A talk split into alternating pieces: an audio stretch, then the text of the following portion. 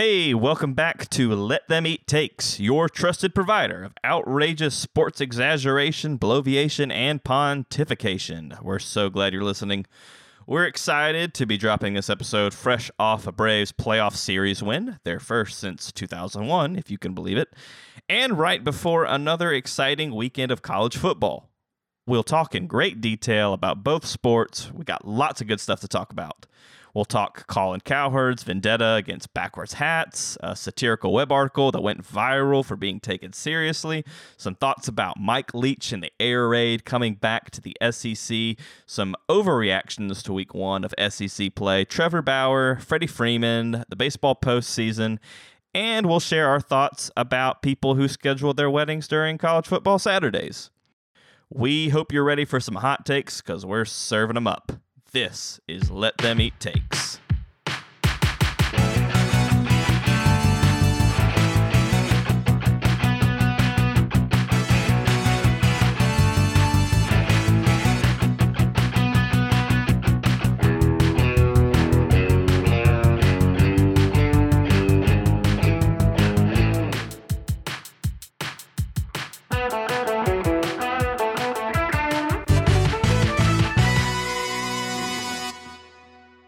Bonjour and welcome to Let the Eat Takes, the sports podcast for the outrage era.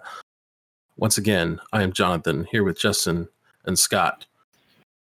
And we're sorry, I was gonna make a Falcons joke and I totally forgot it. oh, You wait, the Falcons to. are the joke. Right, they do it for Oh. you. They write them themselves. They're so good at it. They're uh, definitely making history in all the wrong ways. I You know, see- you know, they're you know it's bad when like national sports media starts talking about how painful it is to be a Falcons fan. I mean, really, the only time they ever talk about the Falcons. Yeah, I've never. you know it's bad when the national sports media is talking about the Falcons. Full stop. right. I- I've never seen so many mainstream pundits talk about the Falcons. I'm like, gosh, you guys are.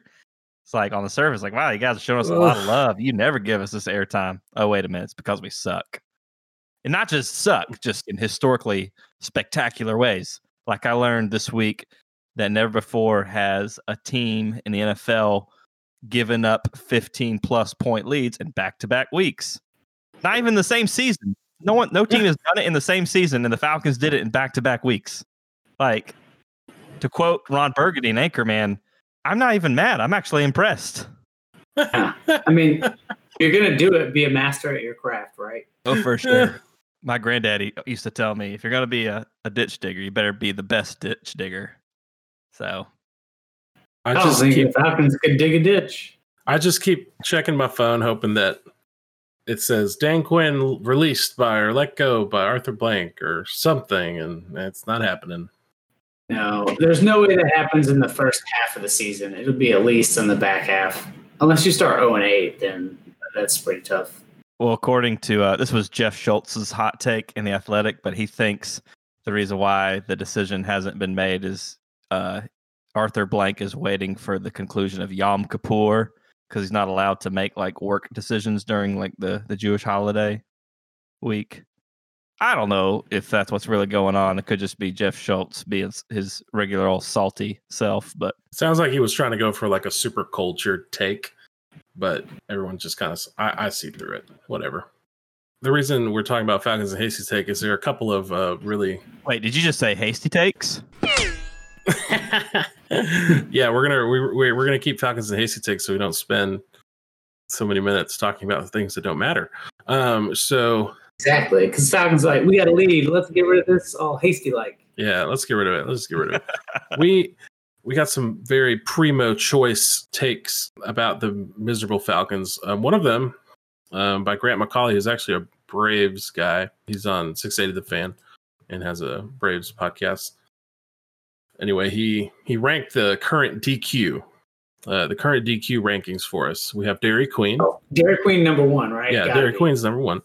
For Dan sure. Quisenberry, which I don't know who Dan Quisenberry is. Sorry, I will confess ignorance.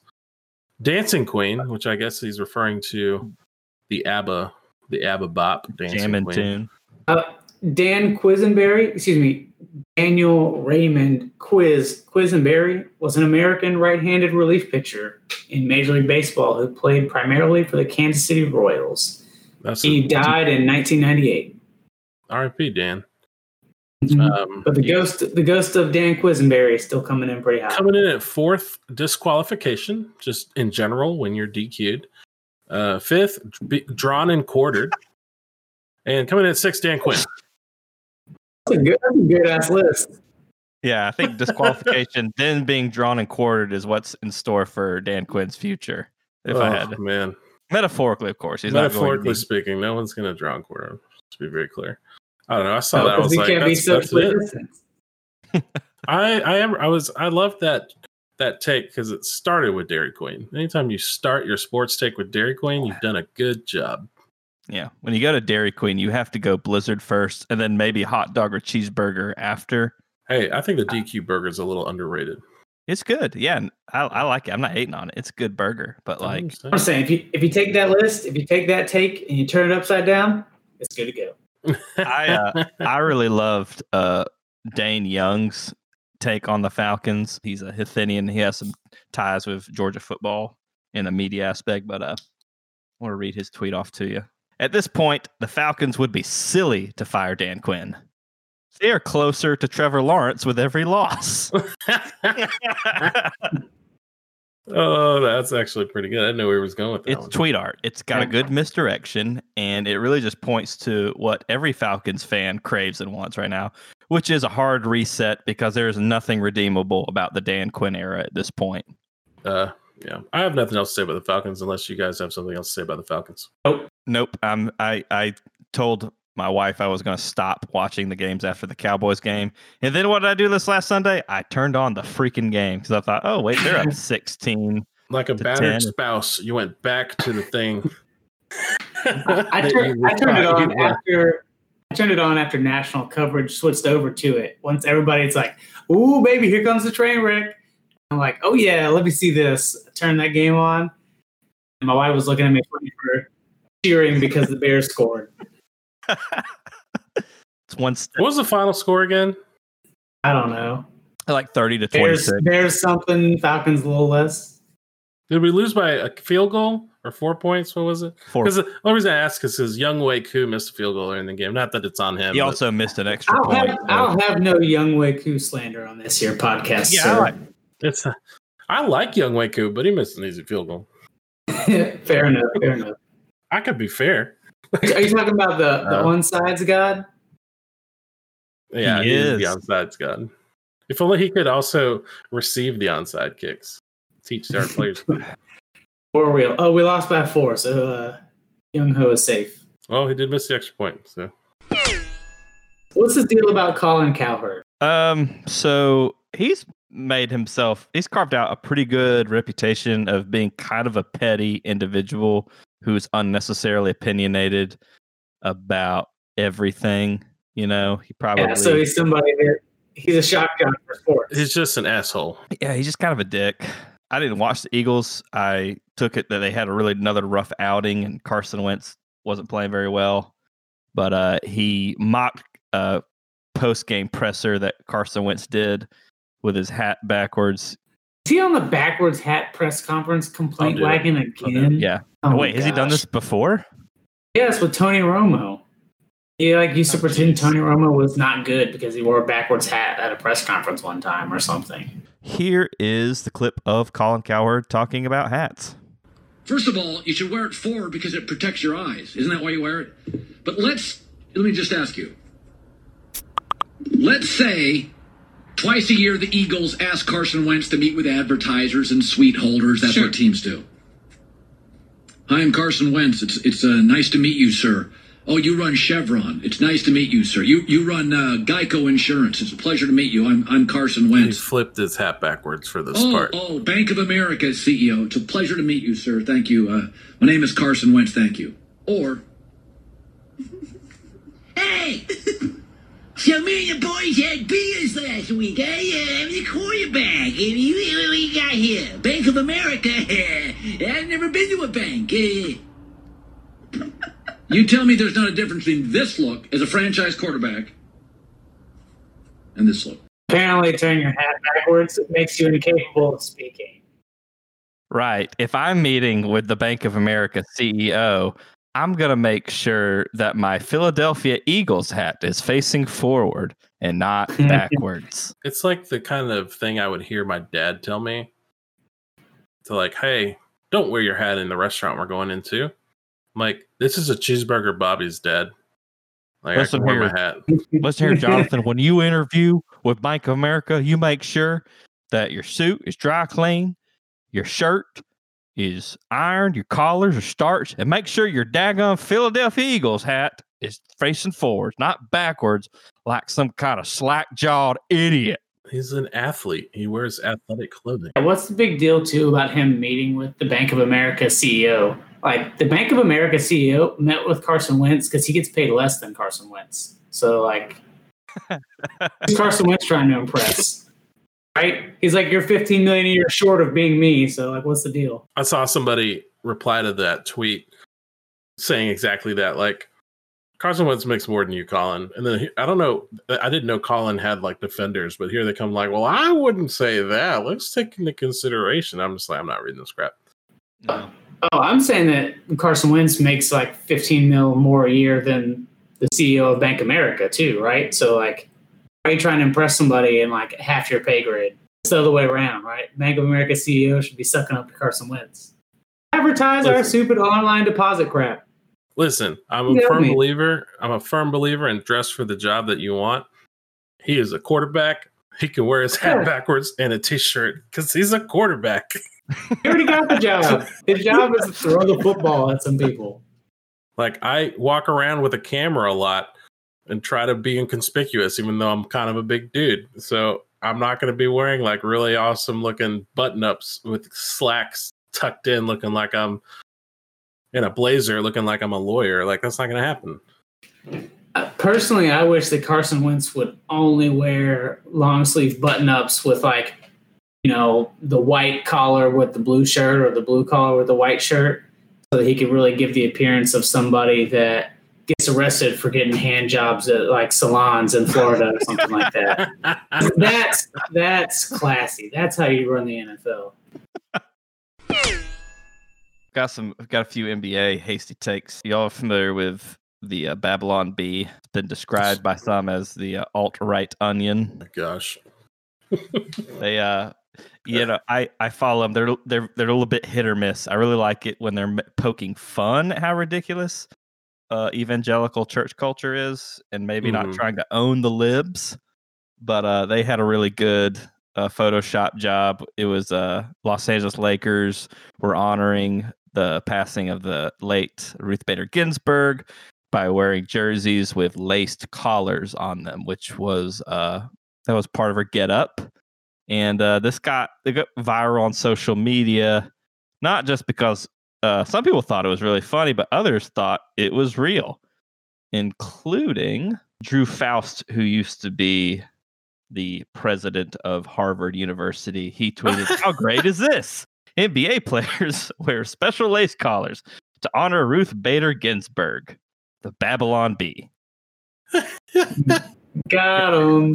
And it's a pretty Oh. good photo, Photoshop job, I, I gotta say. But like, gosh, it looks so ridiculous. Like, you think LeBron James would be wearing a freaking doily around his neck? Have you not seen how most NBA players dress when they're walking into games? I think a doily around his neck was actually a Russell Westbrook outfit. He wore like fishnet head to toe. So, like, Yeah, maybe it's not think that crazy. Maybe it's a little too conservative. I just thought it was I funny. need, I need at least three times as many doilies. Uh, it is a to be fair, it is a really excellent Photoshop job. Oh yeah, they get the wrinkles in the shirt and I mean, everything. I mean, it's it's really good, and it and it's it's the perfect. This is why I like. I get frustrated with them because when they make the really stupid, really partisan ones, I just shake my head because they can do stuff like this where it's just barely over the line, where somebody Right. could go, "Is that real?" Like that's that's the sweet spot that the Onion did so well for. Uh, I don't know. If, I don't really read the Onion anymore. I guess they might still do it well, but that's that's that sweet spot where you That's what good satire is, right? When you're not completely sure if it's serious or not, if it's real or fake. right. That's when you, yeah, you're nailing it. there's definitely an element of believability because the NBA, uh, the players have been like very, like very sympathetic towards political causes that are maybe more in line of uh, sort of left wing America a little bit. Just you don't have little to say it so shyly. I haven't met a I- single conservative NBA political anything. Or There's a couple, sport. but but there's not many. Yeah, I think the whole China thing kind of like kind of put a stop on that because I don't know. It seems like I don't know. I don't want to get into this. Is not a politic. Let's let's move on. I'm tired of this. If into this conversation you go, only Right, pain look, will you all find. I know, yeah, all I know is I'm getting all geared up for the NBA Finals, and I'm gonna watch Giannis versus Leonard, like we all knew would happen. Uh, I, I heard that was happening. Isn't that happening? Yeah, man. The Miami Heat won the Eastern Finals. Um, gosh, freaking, what's his name? Nick Spoelstra. Is that his name? Apparently he's a, apparently he's a He's good still coach, the coach so. of the Miami Heat, and I didn't know that. Yeah. Turns out he's a very good coach. Right. Like somehow he got past the Celtics and they're going to play the Lakers. Honestly, I wouldn't have picked either of these teams to be where they are right now, but I don't know. I also don't watch as much NBA. Uh, Scott, what can you tell us about uh, the matchup between uh, Giannis and uh, Meyers Leonard? oh, oh, it's it's little baby Antetokounmpo versus Meyers Leonard, not Giannis versus Kawhi Leonard. You say? Wait, did I get it wrong? Giannis, sorry. No, no, Giannis is the good one. Okay. You didn't get it wrong. it's- What do little little baby brother Antetokounmpo that uh, is employed by the Lakers to say Oh, to say plays for the Lakers would be a bit of a stretch. We're trying to be you know keep our journalist journalistic integrity here. Uh, I don't know that he's ever been on the court for them, but he's he's technically plays for them.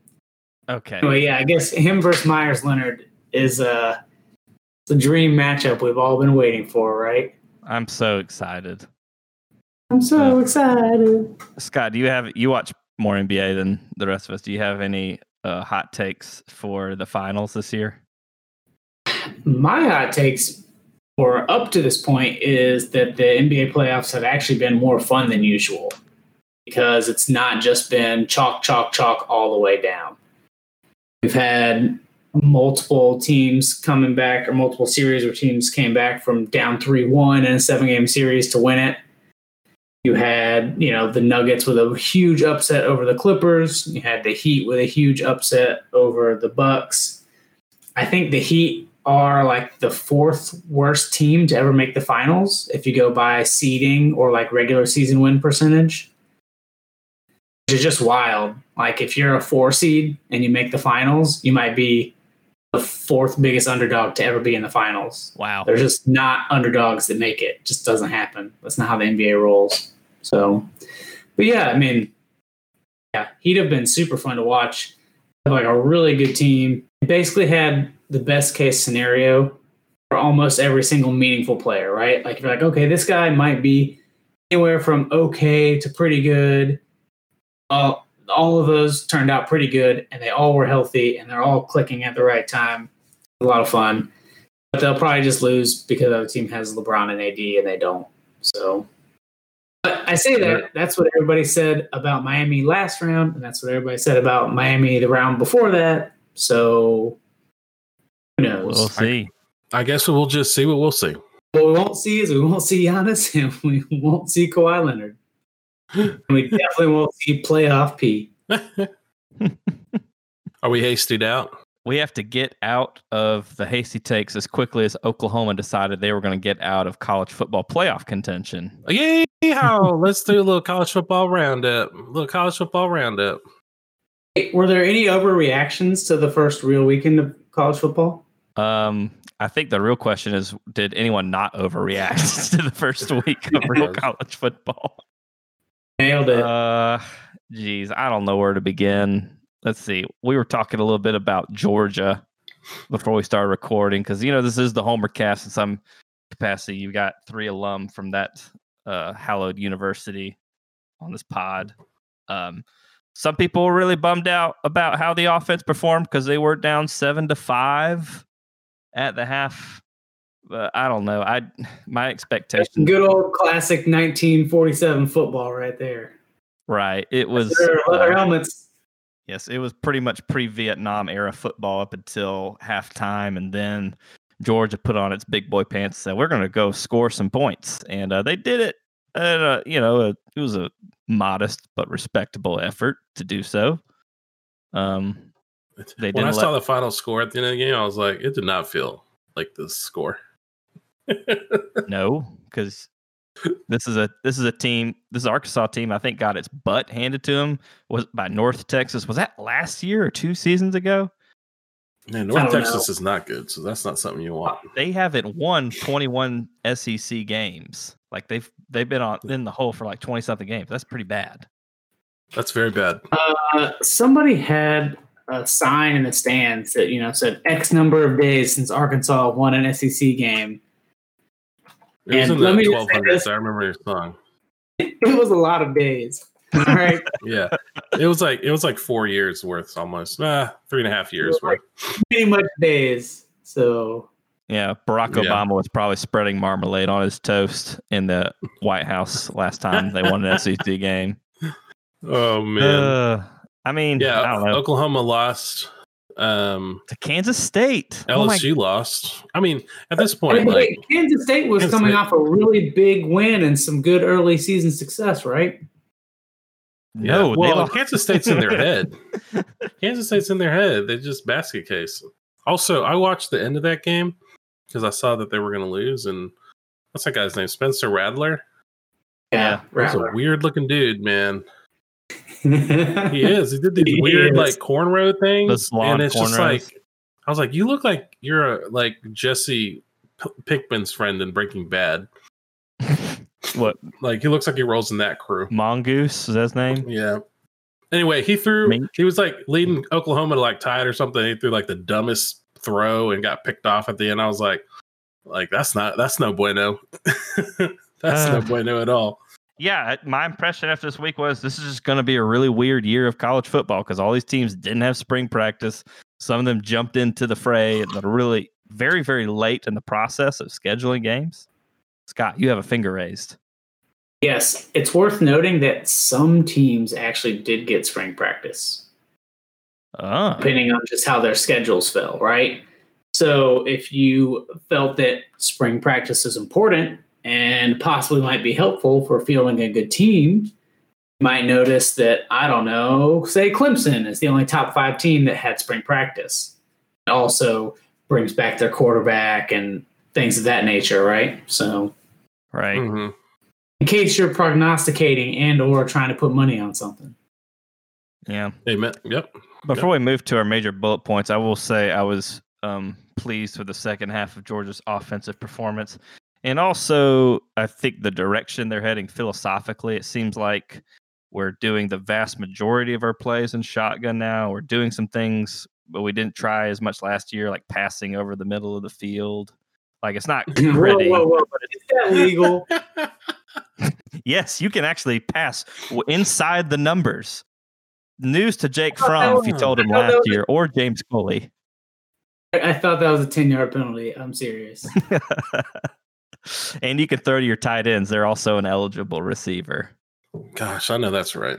Georgia did both of those things this weekend, and I was happy. I know it didn't look great, but like we tried. So Yeah, it's it's going to look very different. We'll see if it's different and bad or different and good as things unfold, right? Um, in the previous four years with Kirby Smart, I think the most plays they'd ever run was like 76 plays or something, which was against Oklahoma, a very up tempo team, and in double overtime, right? Uh, against Arkansas, 89 plays we normally run like 65, right? So we're basically almost one and a half times as many plays. I was watching trying to catch up. I was behind, and I normally just, you know, skip 15 seconds forward right after someone makes a tackle. And that was putting me like mid next play already.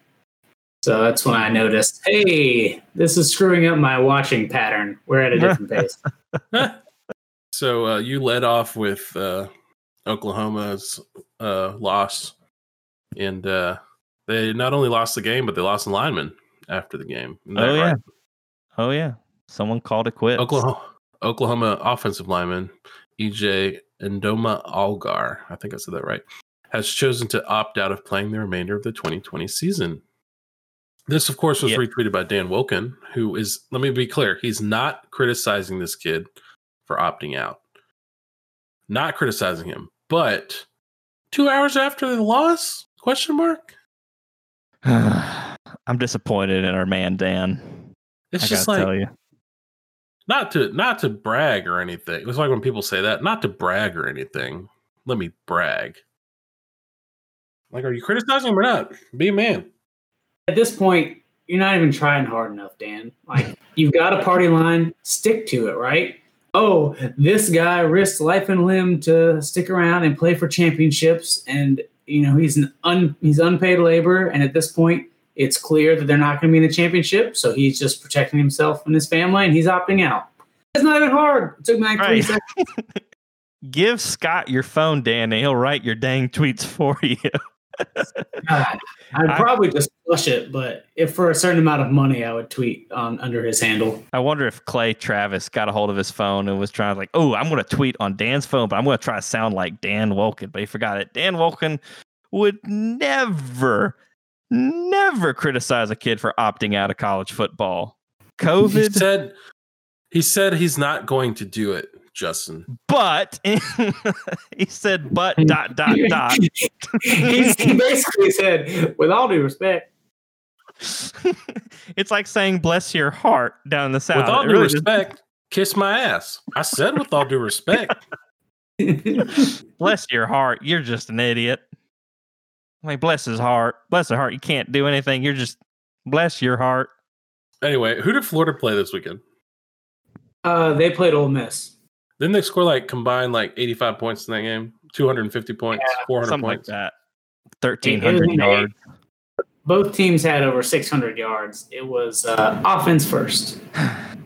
Yeah. it Yeah, the, the Gators gave up 600 yards. You know what else they? You know what else they got? They got the honors of having the defensive player of the week. Did they just have somebody that had like 19 tackles because there were so many tackles to be had? I think it's Yeah, their let me- center. It's their center. no, No, it's wasn't- It's their it's their linebacker, Ventrell Miller.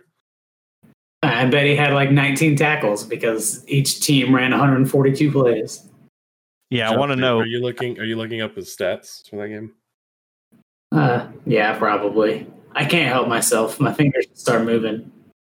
Do they count how many tackles happened after the first down marker? Did he have? Oh, look at that. He had 15 tackles. The he just team in had more- tackles. he just had more chances to make tackles. Yeah, the Florida defense as a whole had 80 tackles, and Ole Miss had 77 tackles, which means you had 80 and 77 like non-scoring, non-out of bounds plays each, right? Right. Non-punts, non-field goals.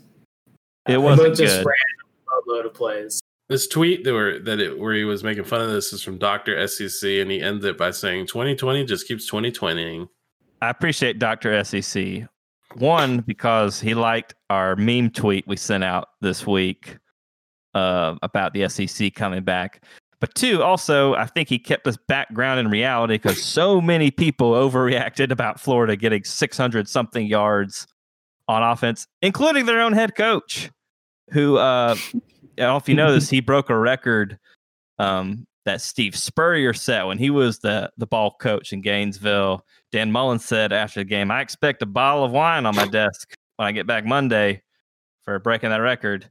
To which Steve Spurrier responded, We can always count on Steve to be snarky. He said, If you win an SEC championship, I'll bring you two. gotta, win the, gotta win the East Uh. first, you know. Gotta win a division, but Oh, so if he gets if he just wins the East Division, I think Steve Spurrier should just put a wine cooler on his desk.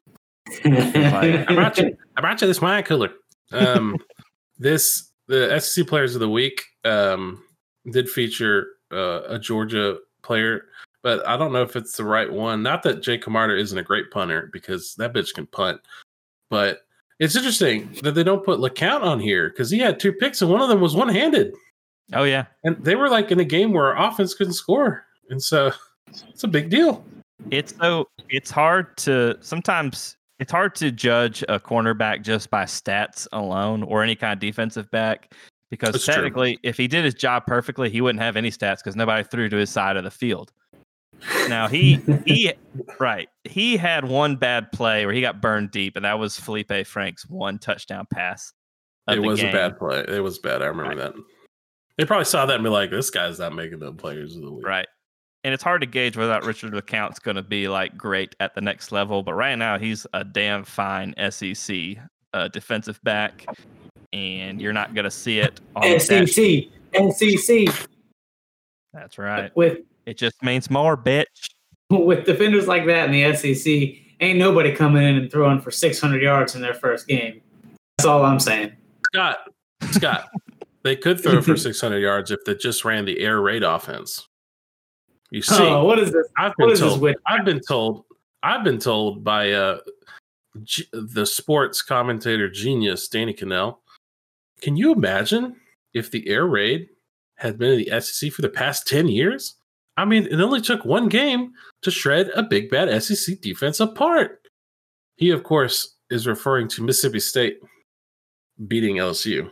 And an LSU that has like maybe 45 kids on scholarship and minus Derek Stingley.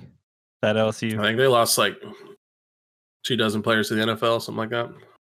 I'm sorry, not two dozen, about a dozen players to the NFL. Hey, I'll give credit to where it's due. I think uh, KJ Costello and the Mississippi State air raid was freaking awesome during that game. Well, we don't know how good LSU's defense really is, but I thought they did well. Yeah, L- LSU lost a lot of people. Um, was good at Stanford, and Mike Leach is awesome at running offense everywhere he goes.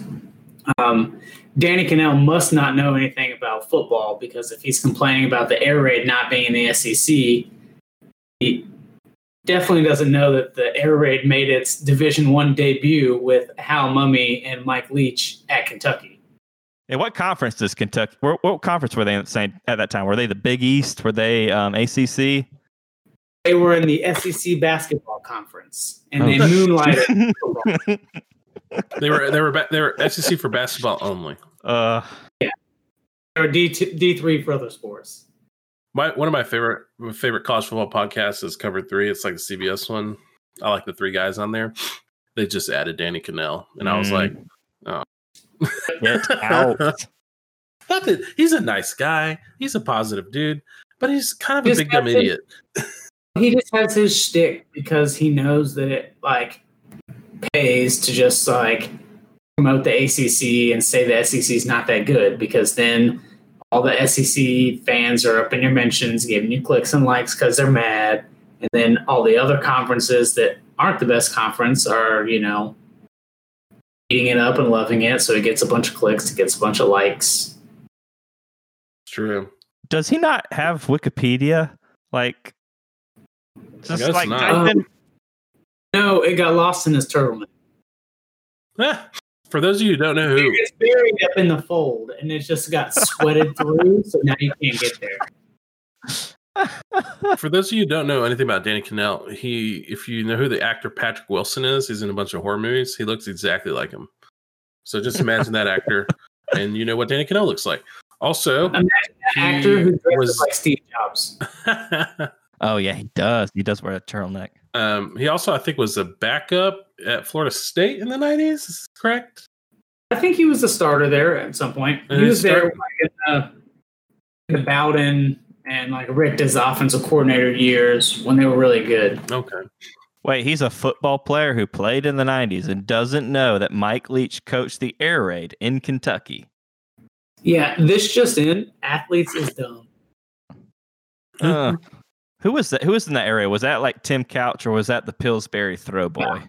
That was Tim Couch. Mm, the Pillsbury Tim throw Couch. boy. That was Tim Couch. And people may remember if they're worried about the air raid being successful in the SEC. When it made its Division One debut in the SEC, it was incredibly successful, and it turned Kentucky into a functional football team. Kentucky has been a functional football team twice under Bear Bryant and with the air raid, right? So unless you know you just don't want to win, then yeah, you should at least consider. If you're a team like Mississippi State, Ole Miss, Kentucky, you know, you're like kind of tier two in the conference at best. You're not going Right. to win titles, and just go for it. Like you have n- nothing to lose by winning eight or nine games every year. That does That's beg the question. If it was successful for Kentucky, why did it not stick in the league? It seems like it just went back to power football through the I formation. Yeah, I think Hal Mumme got old and retired, and Mike Leach had left and taken it elsewhere to be a head coach elsewhere. Yeah. Right. Well, now it's back with furious back. Oh, yeah. vengeance. It's back to the tune of all the passing yards. 70, com- 70 attempts per game. This is what What did he? What did KJ Costello finish with? Like 600 yards passing. Yeah, I was like, I thought it was like 660 or something. he I had don't know. like over 60 attempts. So it was Uh, wild. You can you can call it. You can consider their air rated. Holy cow! Hmm. Did y'all see the? You know how the teams Hold will now oh, hold on, have. Quick thought, quick thought. I can't wait for LSU to go to the air raid offense because they're going to be the airboat raid, and it's going to be glorious. Goodbye, you Bengals. Use the airboat raid. It's like Photoshop, getting the ball for the air. just Photoshop the quarterback right on top of that big old fan. have him- ball about 75 times a game. We're gonna throw this ball to that alligator 40 times a game. And we're gonna throw the ball to the other alligator 45 five time game. Call the alligator air raid. Um, You're my two pet alligator. Did he air? Did he raid? Have y'all see uh, teams have the little gimmick for when you get a turnover? Like uh, at Georgia, they wear the spikes. At Miami, it's like a cool looking chain. A So, chain with a gun on the end of it. How dare they? Miami's chain is very cool, but when it was turned backwards, it did look like a gun. Yeah, that's true. It That's had very the- that's very on brand for Miami. Jeweled Miami, but they had it like backwards and it's just the side, so it's just like stainless steel and it's like shaped like a gun. Everybody's like, why does Miami have a turnover block? that's on brand. It's not. You know what's even more on brand is uh, Ole Miss's shtick.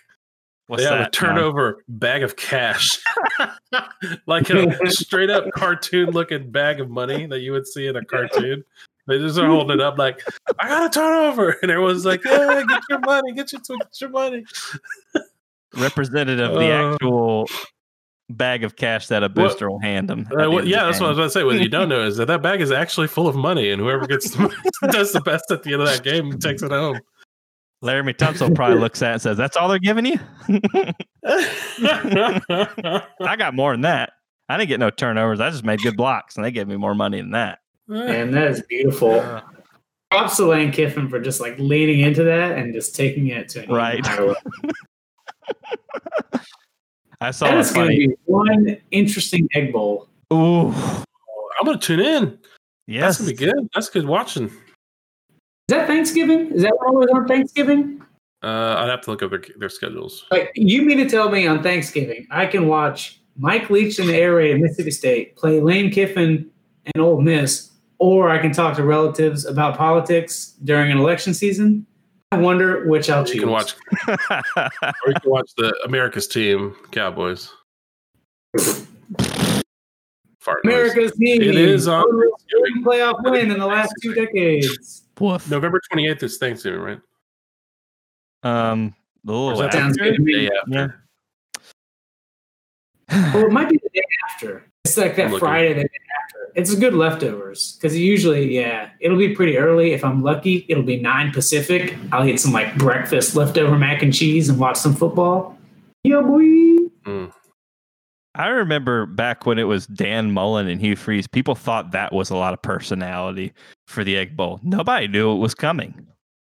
Like, Yeah, it, was, it, wasn't, it wasn't much personality, but it was a lot of offense at least. But now we have offense and personality.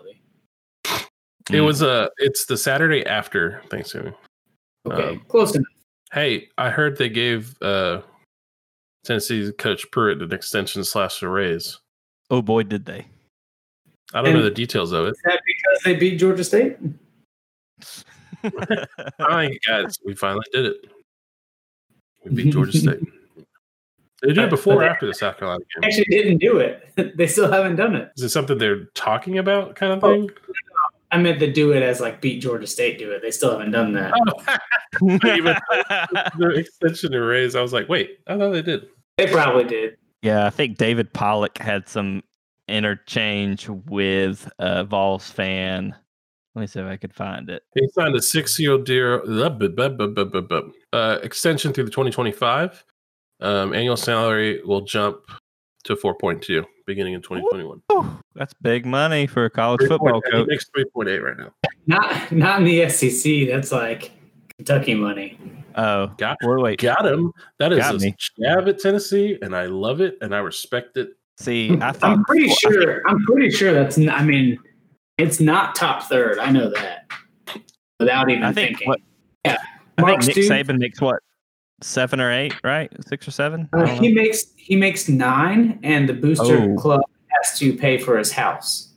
Oh, Uh, oh. Mark Stoops, Mark Stoops at Kentucky, I see here listed as four point seven six for 2019. Will Muschamp four point four. I got a SEC. I got a 2020 list from according to Okay. AJC. Yeah, so Uh, like He's back at in- four million. Back in That's February.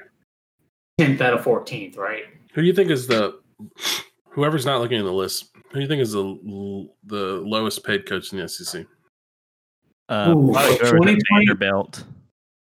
Um, it might be Drinkowitz at Mizzou. There's a lot of new coaches. Derek this year, right? Is that the guy who replaced Barry Odom?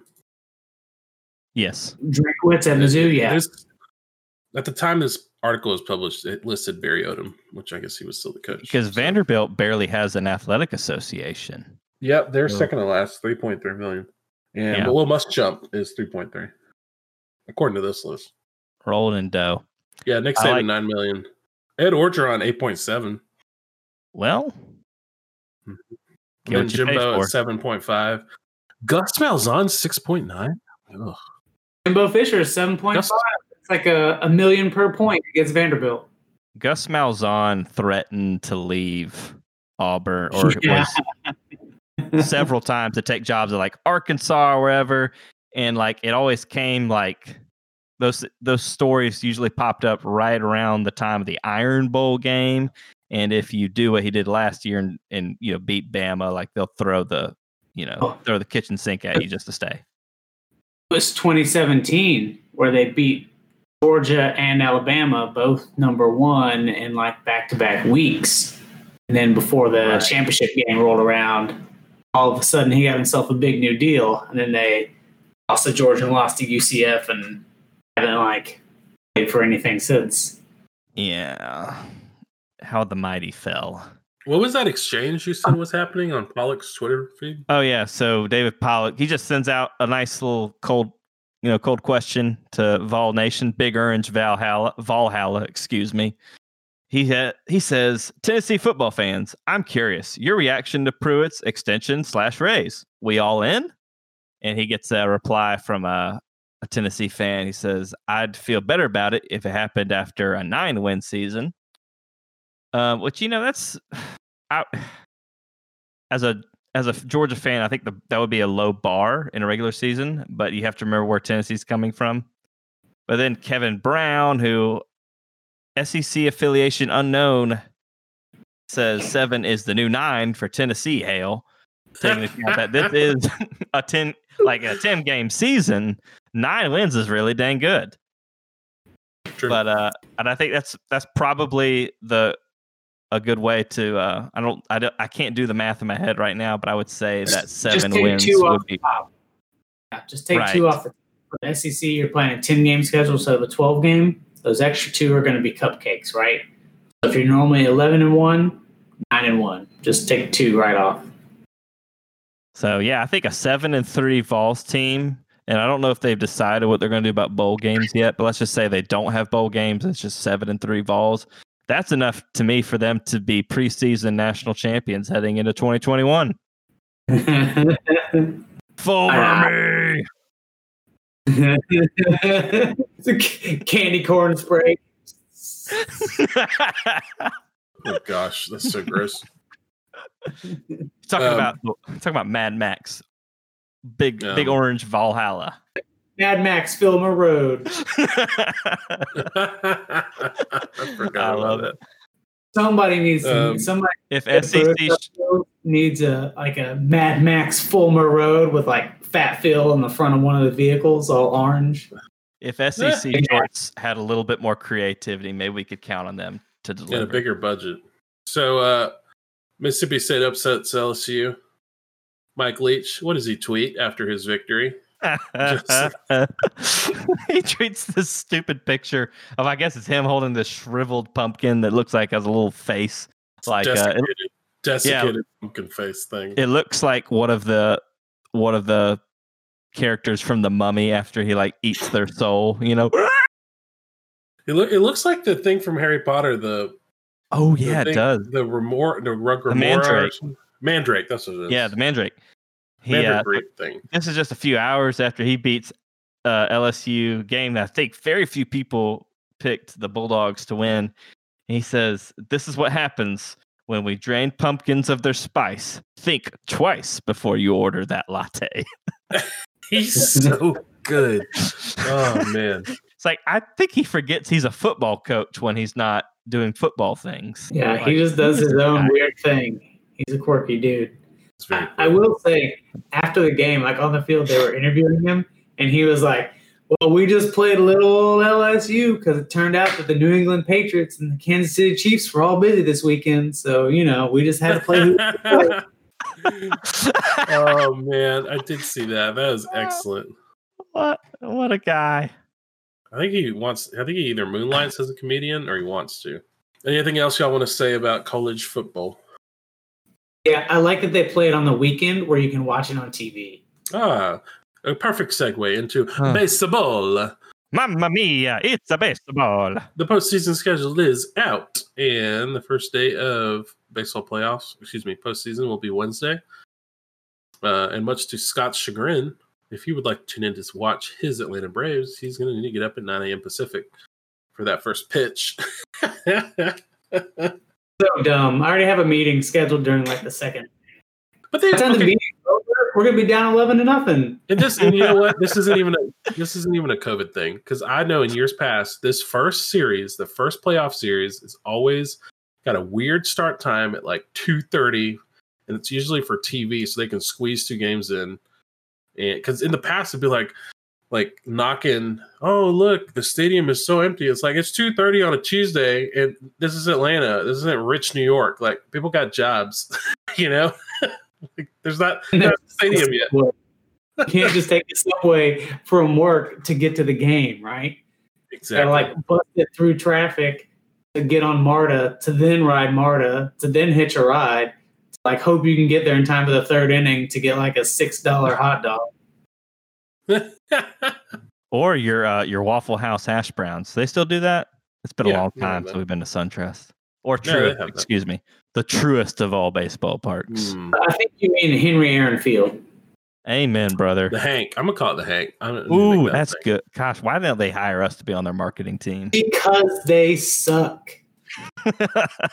because to be in a on a marketing uh, in a marketing firm or branding firm that makes a ton of money, it's about who you know. You don't necessarily have to be talented. As is tradition. Yeah. Um, postseason schedule released. Uh, two games will start at the same time at noon, and then there's one starting at two, one starting at three, one starting at four, one starting at five, one starting at seven, and one starting at ten Eastern. So, so if you want to OD on baseball or OD on gambling and betting, lose your house, you can do that on Wednesday. Or if you want to OD on meth, just go to an overpass in Atlanta. Oh man, and don't try The, uh, and try not to burn down I two eighty five again. Sorry, The, too uh, soon, too random, too soon. I'm sorry. it is too random. No, but Miami Marlins made the playoffs, y'all, Ugh, But why? why? because 85 teams made the playoffs. 1, 2, 3, 4, 5, 6, 7, 8, 9, 10, 11, 12, 13, It's like it's 16. 16 teams made the playoffs. Is it 30 teams or 32? I thought it was 30, 30. So, yeah. 31. So over Am I- half. Congrats. Over half. Ugh. Ugh. Yeah, the Marlins Ah. made the playoffs despite having a negative run differential. I think they were negative 45, negative, Negative 41. four. Pretty impressive in a 60 game season. That projects to That's quite a a minus feat. Quite a feat. 100 in a regular season. Imagine like a full that's- season, somebody lo- loses by 100 runs and makes the playoffs. It's just a tick below mediocrity, only redeemed by the fact that they're about one or two games over 500. I mean, the hot the hot hmm. take you'll hear about the Marlins is listen, y'all, the last two teams they've made the, the last two times they've made the postseason, they've won the World Series. That's true. 97 Uh, and 2003. time we the playoffs, they had teams. That's true. They actually had like baseball. effing players on those teams. Hey, at least they had a, a winning uh, average, though, because uh, Houston Astros somehow, their shame tour is going to take them through the postseason at a 483 win percentage 29 Ugh. wins, 31 losses. They were 29 and 31. So yeah, 483 win percentage. The tweet that I loved, I just oof. I loved it and I immediately sent it to you guys for this this this podcast cuz I'm here for it. I'm here for the Astros Astros shame tour. 2017 Astros um there's six hitters here. I have their averages and I'm going to compare them to what they hit this year. Now, statistically, you know, one player might have a down year. I feel like statistically that becomes the fact that six players have a down year at the same time becomes a little bit more statistically improbable all at the same time. And 2017 is when they were banging trash cans, for those who don't know. So Uh, I miss, I for one, miss the days of the Doug Funnie offense. Ain't funny. Swing. Astros in 2017, Altuve, he batted 340, 346. I think he was MVP, wasn't he? I can't remember. Um, this year he bat 219. Correa, 313 in 2017. This year, 264. Bregman, 284. And this year, 242. Gurriel, 299. This year, 232. Springer, 283. This year, 269. Not a huge difference there. Reddick, 314. This year, 245. The person who shared this, somebody specifically commented, like, Reddick is the giveaway because anytime Reddick hits over 300, you know something's going on. I was like, oh, that's, That's good. good. I don't know. I just, I'm sorry. It's, it's, I mean, look at Altuve. That's like that's shocking. That's so bad. yeah, it's really 219? bad. I mean, at least Barry Bonds had a good batting average before he started popping roids. Uh, I don't know. Something tells me I feel like the popping of the roids and the shots and the creams uh, are in a different. It's a different category altogether than like banging trash can. man, like, good lord. I loved what uh the college football Reddit tweeted about it. Not their uh this is not their ballpark per se, but man, they had a really good take. They were just uh looking at their win record and they said Houston is uh the first sub 500 team ever to make the MLB postseason. In college football, extra bowl bids are given to sub 500 teams by academic performance. Haven't seen the Astros grades, but their thesis project on remote sensing was exceptional. That's really good. it's perfect. Oh, Uh, so the postseason starts Wednesday. The Braves will square off against the Cincinnati Reds, and my boy, mm, he's gonna be enemy for a day. Trevor Bauer is sure to get the the nod as the number one starter for Cincinnati, and he's had some good tweets lately. speaks his mind. Um, before we get to their tweets, I should say uh, this cracked me up, and I'm just going to touch on it for 30 seconds because the Reds released a statement about Thom Brennaman's decision to step away from the broadcast booth. I thought he had already been fired, but that had not happened. Um, I'm not going to read it; it's kind of long, and whatever. He he stepped away. Uh, applaud his heartfelt. The Reds applaud his heartfelt efforts for reconciliation of the LGBTQ community. Yada yada yada. Whatever. The best part about this is all the replies to the post from the Reds is just his the text version of his on-air apology, complete with the interruption of the home run. So every reply is, I pride myself and think of myself as a man of faith, and there's a drive in the deep left field by Castellanos, and that'll be a home run. And so that'll make it a 4-0 ball game. I don't know if I'll be putting on this headset again, whether that be for the Reds or my bosses at Fox. And that is just that is replied onto the tweet 17 to like everybody copied it. Oh, it's so funny. Oh, it's really funny. Anyway, Trevor Bauer, uh Trevor Bauer, uh he's that guy that uh if he's on your team you love him, if he's not, you're just like this prick. You just want to like want him to see want him to get punched in the face. But he was uh he was asked about by uh, I think it's a, a, local ABC guy here in Atlanta asked like who's tough? Who's going to be the tougher out Freddie Freeman or Marcell Ozuna and he said well they're all tough outs but we'll talk about that after we win this series which I thought was I mean what is he what do you want him to say? That was pretty good. Yeah I mean they're competitors and like I don't know. I, they're both great. I expect them to kick our ass. What? Yeah like what what statements do you want? Also, I, I like know. I like personally I like when my players are confident going right. into the game. It's moxie. It looks cool. As somebody like, who's seen a picture like Mike Foltynewicz completely undone on the mound, like ugh. I want some moxie out there. Hey, you might serve up some home runs, but at least you didn't like collapse in on yourself like a black hole or a dying star or something. What was that other thing, I Trevor just, Bauer? I just want to win a series. We have too much to ask. Every every twenty years, win one playoff series. If it's one Atlanta, the... then yes, it is too much to ask. yeah. What was the uh, other thing that Trevor Bauer tweeted?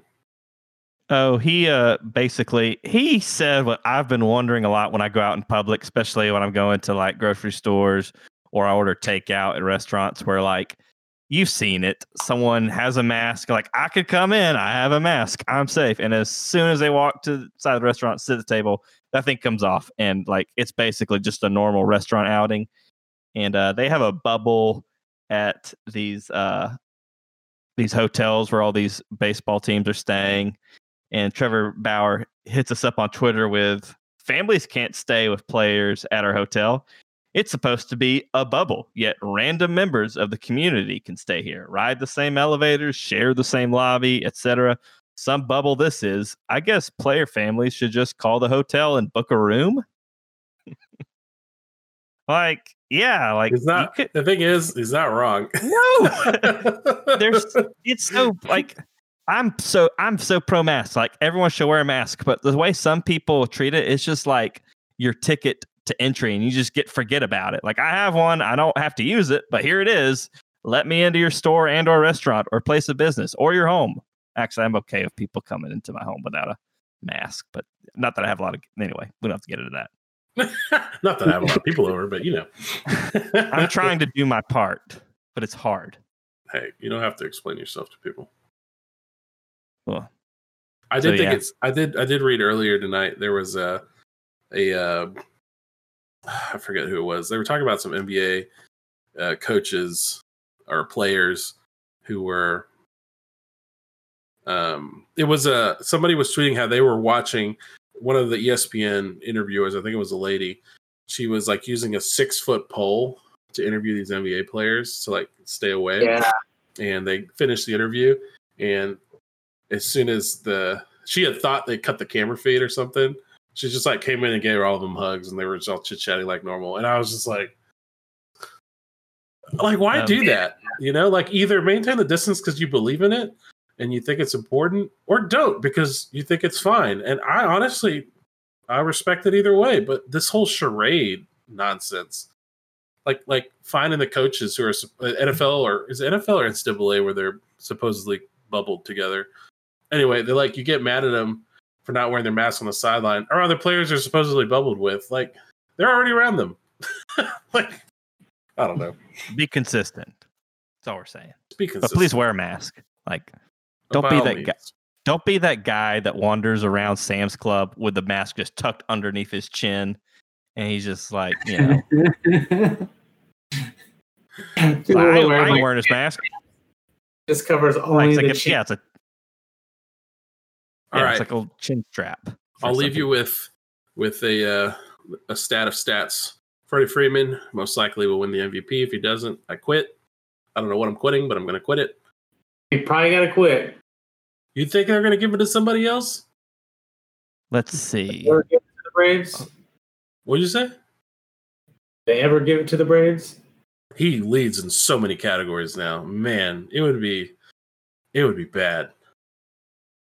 Um, anyway, this year Freddie Freeman finished in the top four in the majors in runs, hits, doubles, RBIs, and walks. And since they started keeping track of RBIs officially in 1920, the only other player to finish in the top four in those categories was Lou Gehrig in 1927.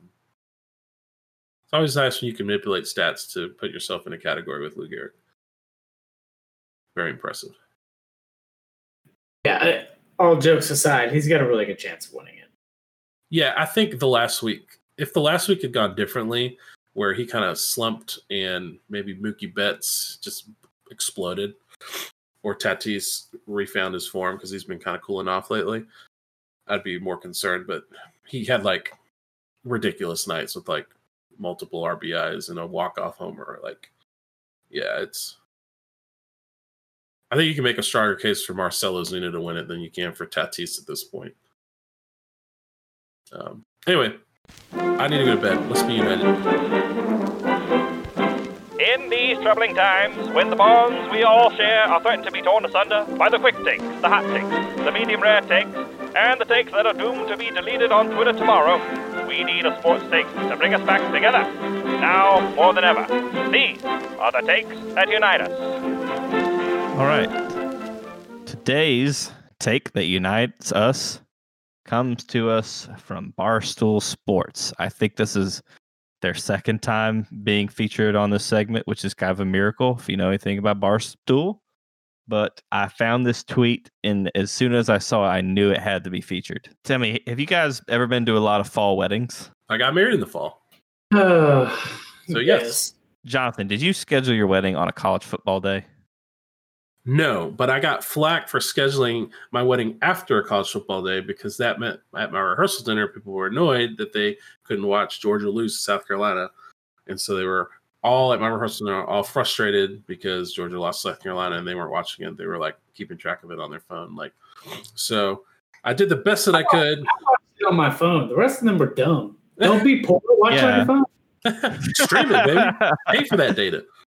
Um, yeah, I mean, I did the best I could, but I, but you know, typically, you don't want to mess with college football and weddings. so I got the tweet. It's a video of a wedding reception, and they're playing. You know that scene from The Office when Jim and Pam get married, and they're doing that goofy. Um, it was like a riff off a YouTube video that was popular then, where they, uh, Oh, they're playing Chris Brown Ah, forever. yeah. It's Chris Brown's forever. yeah, Chris Brown's Forever. Yeah, so Yeah. they got that. People are clapping along. And I would have thought this video was taken in 2006 if I didn't see an iPhone streaming college football at some guy's feet while he's clapping along to the song. Yeah, he's very cool streaming like an SEC game. It looks like Tennessee, South Carolina. Ugh, poor guy. Why is it always South Carolina? I remember watching USA Brazil when your sister-in-law got married during the during the ceremony. God, you're a pro. You're pro at this. I wish I had more friends like you at weddings. I've been, I remember when I was a kid that going to weddings where there were Georgia football games on the Saturday and there'd be old men with radio sets with earbuds, which is even less rewarding than watching the game and even uh, more conspicuous than uh, crap, just wa- man. right. But yeah, but They're uh, old. It's turned up so loud that everybody else can hear it anyway. yeah, you can hear like, Larry you gotta- Munson. You third and ten. Take this first down to be here. We handed up to Sean Peppers on a fullback dive. uh, so anyway, the caption to the, the tweet was getting married on a college football Saturday should be a crime. Priorities. And I couldn't agree more. Like, and I'm not saying like, you know, people need to be drawn and quartered for scheduling weddings, but at least try. We're, least we're not, try. not saying that. We're not, yeah. All I'm just saying Or is like, just understand what you're doing. Like you're going to schedule your wedding on a college football Saturday. There's going to be a lot of people who don't like it and probably won't come. You just uh, I need to understand understand that and live in reality. Right. I don't like the people who are like that's stupid. Weddings should friendship should be more important to this stuff. I'm like, I'm not getting married, so it's not my wedding. Right. you know? the the thing about, and I'll just say this because I'm I'm the most fresh off of planning a wedding. I got married just a little over a year ago, and like unless some dick relative comes and says something really stupid during your rehearsal dinner that's really embarrassing, like you're gonna enjoy the day no matter what. Like it's Sure. gonna be fun. You're gonna be totally oblivious to anything that could go wrong. Like I know I talked to a few people afterwards. They're like, "Oh yeah, I got in a fight with your your wedding planner over blah blah blah." And I was like, "Yeah, great, sounds awesome. Everything seemed great when I was there. Didn't care." But uh, you should def like, but just consider like what's gonna make other people happy on that day, and just I don't know, just try, just try a little bit. You're gonna enjoy it no matter what. It's not gonna be that hard. And uh, don't schedule your wedding on days when you know when people's favorite teams are playing. I don't know. Yes. Schedule your wedding on a day when the Atlanta Falcons are playing because nobody will give a shit. People will be thankful you gave them a reason not to stare at that disappointment on TV. In fact, you could make it part of your wedding reception. You could make it like a guessing game at the reception, like how many points will the Falcons lead by before they blow it? And every, all the men will run up like and, and like, oh yeah, it was like uh, thirty points. Oh, that's too many. Uh, Twenty points. Anyway, I think the Dan Quinn era should we should we should res- hold out until he surrenders a 40 point lead. I have faith. it's a big lead. I don't know. I have Anyone faith could in do it. I know our boy Dan's up for it. Just tell him he can't do it, and he'll tell you how pissed he is, and he'll make. I'm pissed. I'm Pissed. Bro, oh. All right, y'all. Y'all take care of yourselves.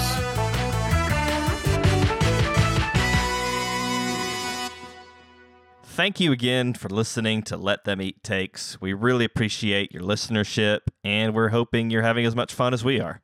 If you want to send us a take, just drop us a message on social media. We're on Facebook and Instagram at Let Them Eat Takes, and we're on Twitter at Eat Takes Pod.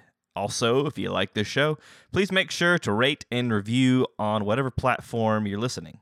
Thanks, and we'll see you next time.